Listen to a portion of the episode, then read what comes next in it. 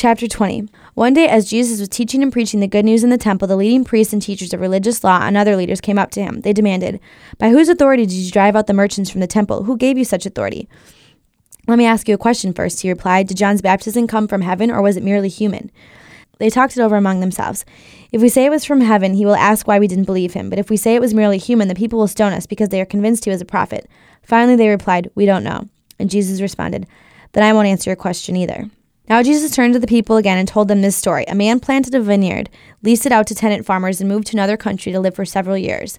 At grape picking time, he sent one of his servants to collect his share of the crop, but the farmers attacked the servant, beat him up, and sent him back empty handed. So the owner sent another servant, but the same thing happened. He was beaten up and treated shamefully, and he went away empty handed. A third was sent, and the same thing happened. He too was wounded and chased away.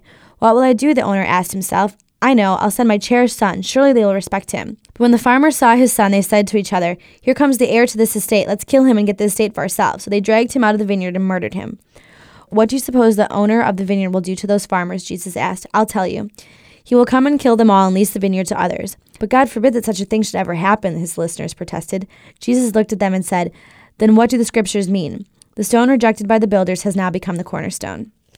All who stumble over that stone will be broken to pieces, and it will crush anyone on whom it falls. When the teachers of religious law and the leading priests heard this story, they wanted to arrest Jesus immediately because they realized he was pointing at them, that they were the farmers in the story, but they were afraid there would be a riot if they arrested him. Watching for their opportunity, the leaders sent secret angels pretending to be honest men. They tried to get Jesus to say something that could be reported to the Roman governor so they could arrest Jesus. They said, Teacher, we know that you speak and teach what is right and are not influenced by what others think. You sincerely teach the ways of God. Now tell us, is it right to pay taxes to the Roman government or not? He saw through their trickery and said, Show me your Roman coin. Whose picture and title are stamped on it? Caesar's. They replied, Well then, he said, Give to Caesar what belongs to him, but everything that belongs to God must be given to God. So they failed to trap him in the presence of the people. Instead, they were amazed by his answer, and they were silenced. Then some Sadducees stepped forward, a group of Jews who say there is no resurrection after death. They posed this question Teacher, Moses gave us a law that if a man dies, leaving a wife but no children, his brother should marry the widow and have a child who will be the brother's heir.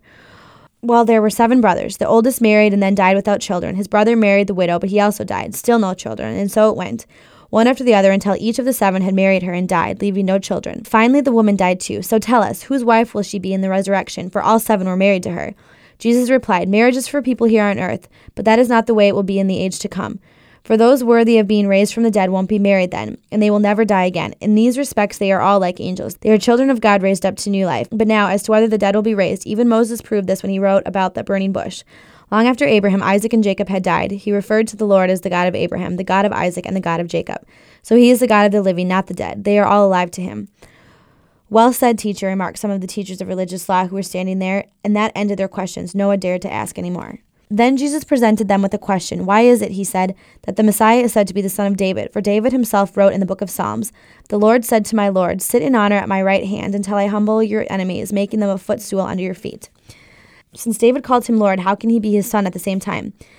Then, with the crowds listening, he turned to his disciples and said, Beware of these teachers of religious law, for they love to parade in flowing robes and to have everyone bow to them as they walk in the marketplace, and how they love the seats of honor in the synagogues and at banquets, but they shamelessly cheat widows out of their property, and then, to cover up the kind of people they really are, they make long prayers in public.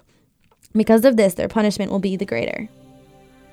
When the secret agents tried to trap Jesus with their questions about taxes for Caesar, Jesus said, Give to Caesar what belongs to him but everything that belongs to God must be given to God.